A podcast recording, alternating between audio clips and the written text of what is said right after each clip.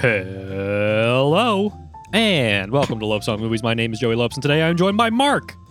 Hello. I did that intro very fast. That was a very fast Yeah, that's intro. like the uh you know. geez, old school disc jockey stuff right yeah, there. I mean, we, this, we we got so much to talk about today. You know, we need to keep going. We need to talk like two times as fast. That's not actually true at all. Rapid fire. We, we have a couple of things to talk about today, but it's definitely not a uh, you know one of those those kinds of episodes where we're just desperate to get everything in. um, it's, it's more like we're just kind of hanging out, you know, having a We're good chilling. time. You know, we, we watched a couple of movies lately, as we often do Yeah. here on this show. yep. And Yep. uh, you know, we, we thought, you know, why not talk about it? You know, it's two weeks till the Oscars. I still got some time to see more of the Best Picture nominated movies, even though I have Mhm. not done so since watching Drive My Car last week. Um, but you know, we'll we'll get there. We'll get there. You know? That one looks cool though. What's that? That looked like a good one. Which one? Drive My Car? Oh, you Drive haven't my seen it yet. car.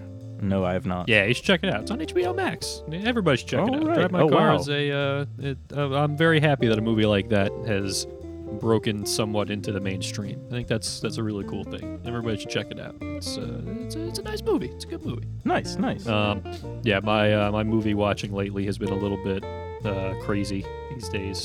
Um, well, not really crazy, but I guess just kind of weird and all over the place. Like I, I think I mentioned like a couple weeks ago that I'm taking a film class again this semester here at Mhm. the University of Delaware um, with the great Professor Thomas Leitch.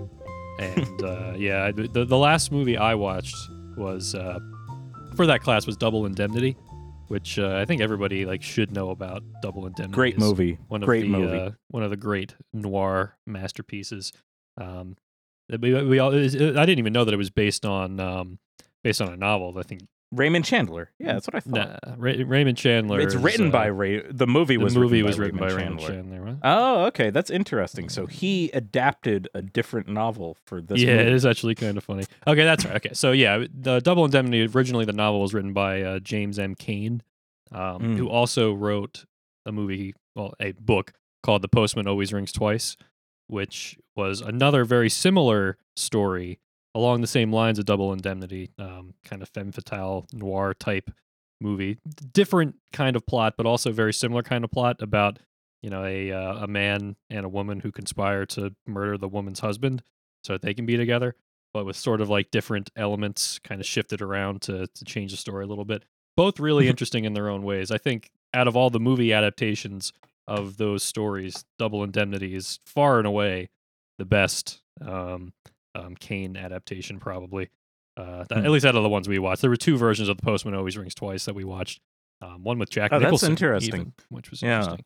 Um, So you were watching two movies that took a swing at the same story. yes, yes, But like you watched two swings at one of them. I actually kind of like that style where author or director or whoever just seems to have one idea that they really want to get right and they do it like a half Yeah. dozen times until they nail it. you explore it in a couple of different like ways too. Like the, the thing that I thought was interesting about the Postman Always Rings Twice is that it felt to me anyway. I mean, this says something about me. Is if it felt almost like a genuine love story in a weird way, Hmm. Where like the two characters.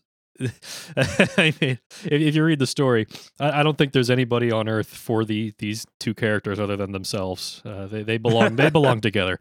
It's very romantic. Um, but the uh, it's a shame about the other guy who's involved in that story. yeah, yeah. Don't worry about him. The uh, the Double Indemnity though very much is traditional, like classic kind of noir plot, but very interesting. A Double Indemnity is a great movie. That's that's a classic, classic movie. I was a little disappointed that it didn't seem like that, that many people in class liked it that much. really? Which, uh, I was surprised was- by. I don't know. I think yeah, uh, that's such a great movie. It's to me, it's like you know, there's just so much great stuff in it. and It's such a a well made movie that I, I just I don't know. What can you it do? feels like the quintessential noir movie to me. absolutely, absolutely. And the dialogue Yeah. is just like the Raymond Chandler dialogue. That punched up dialogue is just Yeah. so good. Like I, I don't know, I was smiling throughout the whole thing, just watching it again. Just, I love it so much. hilariously enough, like this is almost synchronicity, but I was thinking about double indemnity of all things while watching one of the movies that we're going to talk about. Oh, is that right? Wow, that actually works Yeah, out pretty well. kind of crazy. All right. Well, how how about we uh we move on to that then? Like, what what was that movie that you want to talk about? Okay, okay. Um, so this movie is a 1967 neo noir movie from Japan called Branded to Kill, directed by Seijun Suzuki. After a badly done assignment, a hitman finds himself in conflict with his organization and one mysterious and dangerous fellow hitman in particular. Um, very, very. I I want to say this is a super slick movie, but it does it in this way. It's um, it's part of the Japanese uh new wave, which I assume I mean, at minimum, it's heavily influenced by the French New Wave because you could you could see that Mhm. all over this movie. Um, I think it, it probably occurred at around the same time, though, right? Um, Um, we're talking 1967. It, they they feel like Yeah, it- roughly. it, was at minimum influenced. Um, you can really feel it with like some of these just wild editing sequences of just like the way it it like rapidly flips through time mhm. um some of some really cool shots with uh, characters talking to each other one that stood out to me uh hilariously enough this movie has a femme fatale as well It i don't know where to start with this actually I, well, but- that's. I mean, I, I don't. I don't know if there's anywhere you can start with Branded to Kill. I, I watched Branded to Kill a couple of years ago because uh, Seijun Suzuki, I think, passed away in 2017, and Uh-huh. I remember a lot of people were uh, were talking about his movies around the time he passed away. So I was like, hey, you know, let's uh, let's watch some. I watched one called Tokyo Drifter, which was very cool. okay Um, but then I watched this, and uh, nothing can prepare you for. it's for wild it's a heavily uh very big cult classic i i think it was very influential among like uh other oddball type comic artists directors game makers and stuff Oh, everything. in Yeah, it's it's Um, one of those like hidden things that you don't realize is as influential as it actually was. Um, the absolute hallmark of all of this is uh, threaded through this movie. It it almost is just like a flavor more than anything. It's not really the core structure, but it's about hitmen and about a hitman society, sort of. It doesn't go into Kind of, detail yeah. It doesn't really matter. Um, and they're all ranked. so so anything with hitmen ranked has branded to kill's fingerprints on it, um, among other things. Oh man, I'm just remembering like the arc of this movie and like where it where it like goes from. Like, there- there's some so there's a, there's an infamous like Seijun Suzuki quote that I don't know that it, if it's actually real. I think it came from a it, it might have come from a DVD special features or something based on the font that I've seen on this image that was posted a lot. But the quote was something like, "I, I make movies that make no sense and make no money." Yeah. And well, uh, the, the funny, the, uh, apparently, when he first screened this to executives, he was promptly fired on the spot. Yeah, exactly right. And, uh, but there was there's other quotes I've read from him where he said like, ah, yeah, you know, like I'm just making movies that, that I think are like you know mass appeal movies. You know, I don't I don't know what the. this Uh, is not a mass I was like, appeal oh man, if this is what you think is a mass appeal movie, and oh man, um, and certainly Oh, there's there's plenty plenty to love in uh, in Branded to Kill. It's amazing. Oh, I love this movie. I don't think Um, that there's uh, there's any chance that you show this to an audience that is expecting, you know, to to see like your average movie. that they're they're gonna There- get there's it. There's so much that stands out about this, though. I, I think to split it into to two big like strokes of this, it would be there's so much character in the characters, and then the the cinematography, the editing, and the the like just the creative shots, amazing. So Oh, just yeah. to start with the characters, though, every single one, I don't, I hesitate to say quirky because they don't come off like they're playing it up, but like our main character is this like chipmunk cheeked like hitman who just loves the smell of boiling rice. Like there are several scenes where he's just like huffing a giant pot of well, rice well, he, he uses the rice cooker, like sniffing the rice cooker, as to like get sexual powers. Yes. So like uh, already very, you should um, you should know yeah. what kind of movie you're getting into when you see that scene. um, it's uh, it, it- but but like every single character in this stands out. Like his wife is great. She's this like crazy. uh I, I don't want to call her neurotic, but kind of. mhm. Um, and and like like a seductress type. Mhm. And then the femme fatale in this movie, fantastic. She's like this brooding presence who's Mm-hmm. got like curtains of of pinned butterflies throughout the entire apartment Yeah, and and like they they get very this movie is very like um like sensory like they tear those butterflies apart and they they like like they get in in like s- the sniffing rice, all this stuff that just like I don't think you'd expect it going into a movie like this. Well, I mean, Um, you wouldn't expect it just- going into any movie. That's what I'm saying. anything. Like you gotta, you know, you gotta know what you're getting into when you're, you- you're sitting down to watch Branded to Kill. it's very like visceral in more ways than than you'd expect. The- not just the there's no gore really. There's some, but it's not that much. No, no, definitely. um, not. it's Yeah. it's really just these like very strange characters. I Yeah. love, absolutely adore, uh, the uh, the the number one hitman who basically just shows up and he decides that he's just gonna play a game with our guy who has been ousted from the organization over just one hit going wrong, which is kind of cool because it's like you mess up once and then they send the top guy after yeah, you. Yeah, exactly. Um, that's wild. yeah, but then he And- wants to so you get some really one, cool fights. You know, yeah, like, and uh, he's like, you know what? I'm gonna do it, and then he starts bopping a uh, a balloon around for a minute. Um, the the coolest fight in this, I think, is the lighthouse fight, though, Mhm. or whatever you'd call it, where he's like, the, the, it's just such. I don't want to keep just saying odd things, but that's what it is. Like he's got his car and he's using it for cover, and he's hooked it across a pulley in the distance, and he's pulling his car up while he's getting shot at and and he's just crawling up and it's just like this is insane it's a this wild is movie. bonkers It's an absolutely Um, wild movie. and and there are just so many great shots to call back to the one that i was talking about really early on there are some really good shots where yeah sure it doesn't make sense that the characters are talking from this far apart but it's really cool to see like our our mc guy standing in like the foreground of this like big blocky government structure while the femme fatale is standing on the like uh the uh the stairs Mhm. in the distance um and just like it, it just having this like you know fateful conversation about how he's gotten ousted over killing a civilian basically Mhm. and it's just so many slick moments like that but it never feels over inundated with it it, it never it, it has like time to breathe it's never just just hammering you with like i'm so stylish is Mhm. what i would call it Mhm. um just a really great movie in general yeah Yeah, it's. uh I I would certainly recommend if you're looking for something, you know, unusual Mhm. to to fill your your movie watching diet. You should definitely. I think Branded to Kill is one of those like you gotta watch this. You know, it, it's got to be up there.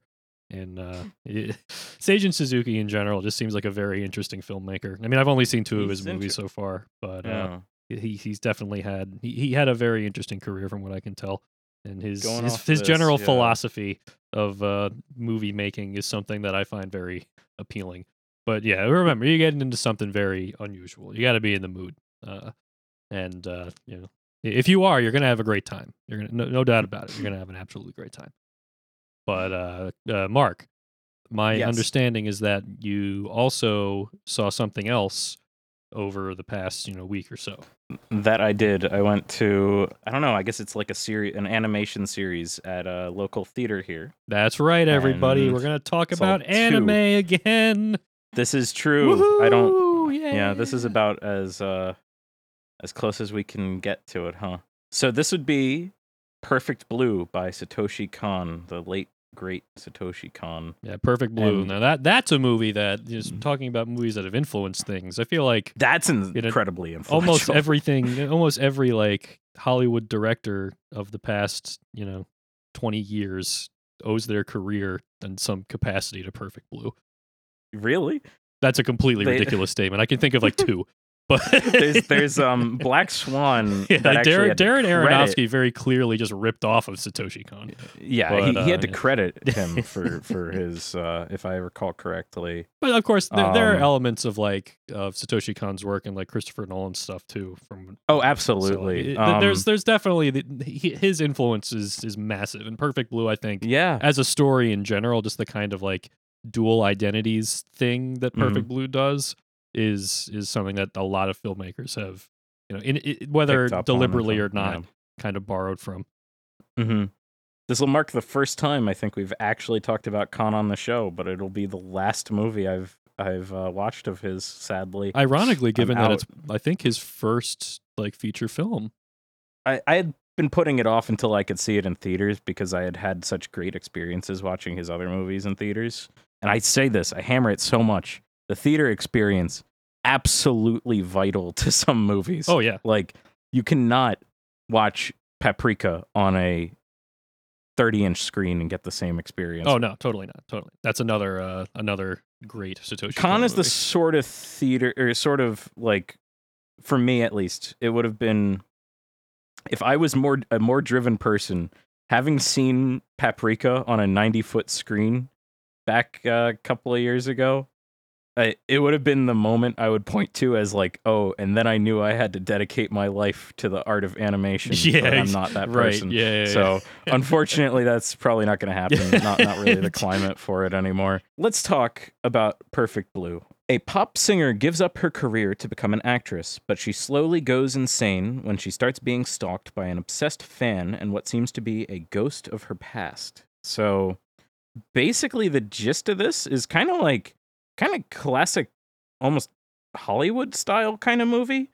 Uh, where, like a movie of attempting at stardom kind of thing. you yeah, know? yeah, yeah. um she she's a wannabe actress and things are not going so well for Mhm. her in that uh in that regard so ba- basically our main character mima is attempting to to make a break with her old idol group to kind of strike out on her own and become this uh this like real deal thing Uh, like an actor is more legitimate somehow Sure. Yeah. and and and the, it's really like it's not so much about that core story as how it is told so like things get she's getting increasingly pushed into situations that she's clearly heavily uncomfortable with um and just like kind of like the the seedy underbelly sort of aspects or Mhm. just like the the the really unpleasant part of of being an actress in you know, now you in any it, real just- industry. I'm just remembering that like last night in Soho is like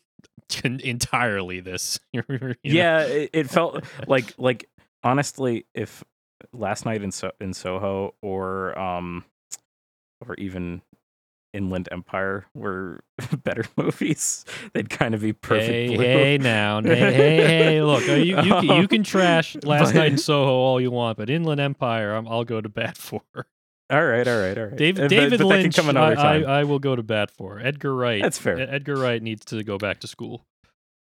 to all right, but to bring it back.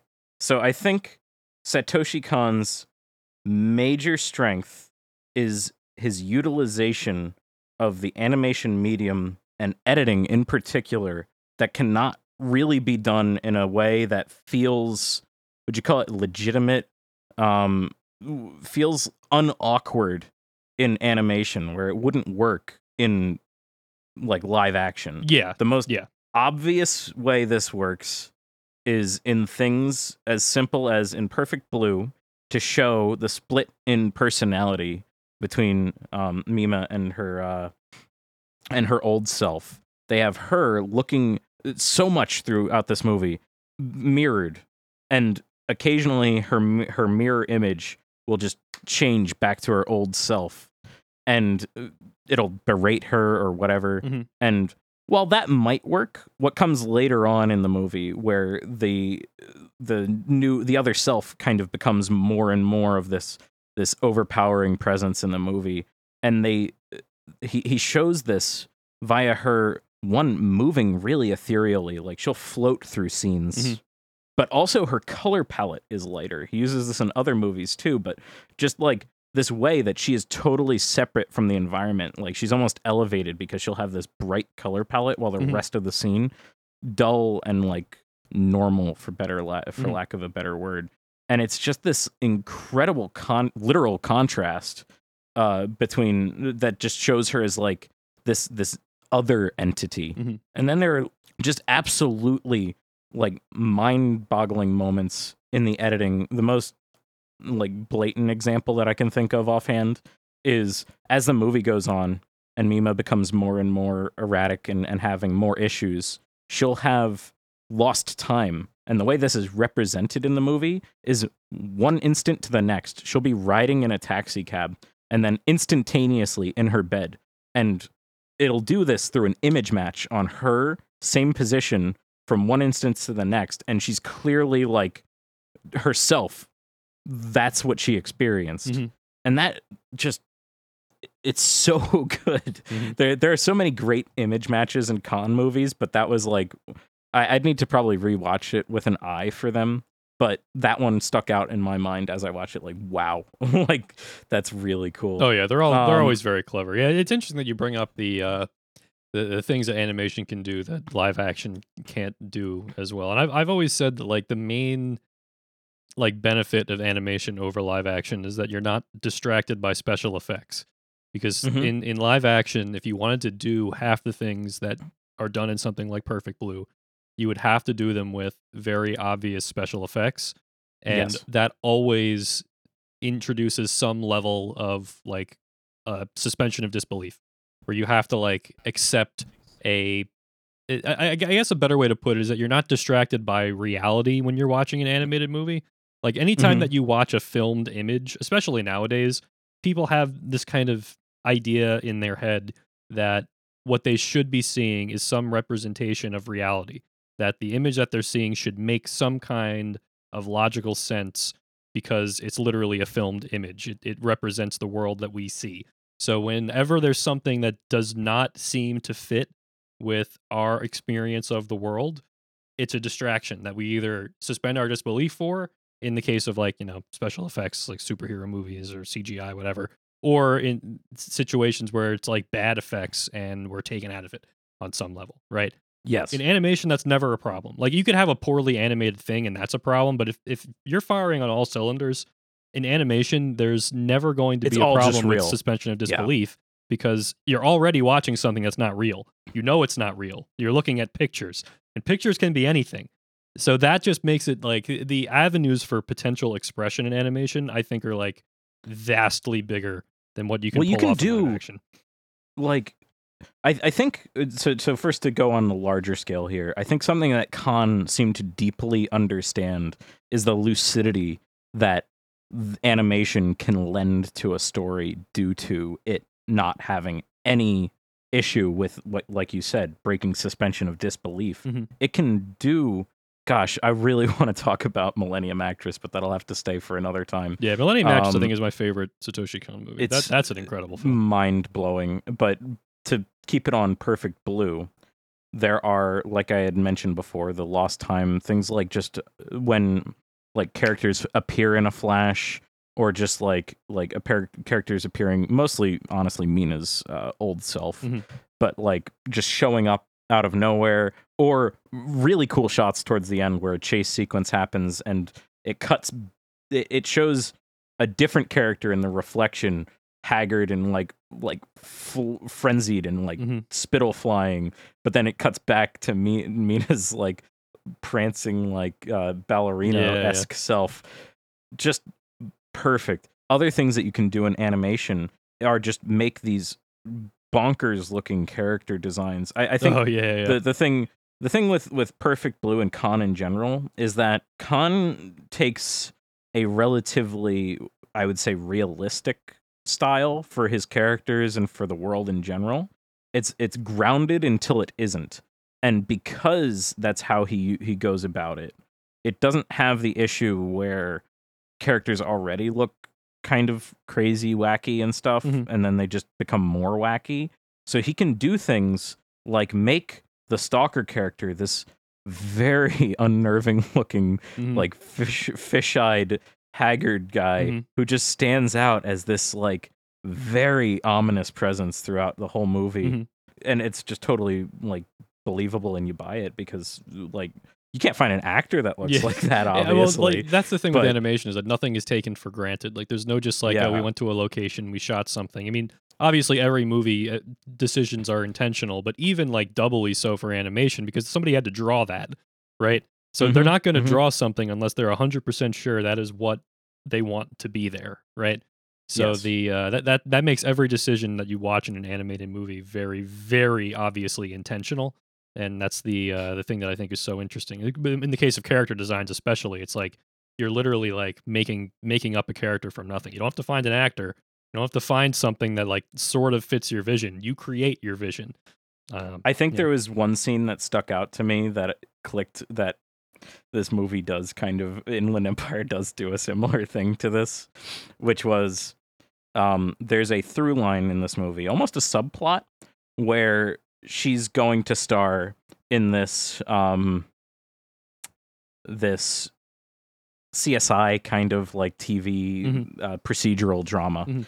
and at one point in the movie, uh, so so like things keep building up with that and with the actual thing, uh, like her story where people are showing up dead uh, in relation to this whole thing, and then it comes to a peak, and there's this moment where it's almost a rug pull, almost a fake out, where it goes and just acts as though the TV movie were the actual real thing mhm.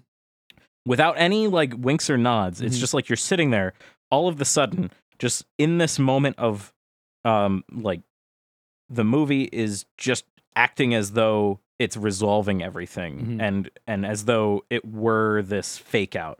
And and it's it's intended to to push you towards the like like almost deflated slightly and Mhm. then then it just pulls the rug again and it's like no they're they're uh they're in this set and it just wouldn't it, it works in live action because that quite literally happens in uh inland empire like three or four times um but but for some reason the the i don't know the punch here felt much more uh, i i love that kind of uh that that like would you call it a joke it's almost it's got a punchline Yeah, it's, certainly it's definitely like Um, kind of a joke. it's yeah. a joke on the it's a practical joke on the audience in some ways Mhm. and it's just great i i really loved that that use of it here it's just a great movie.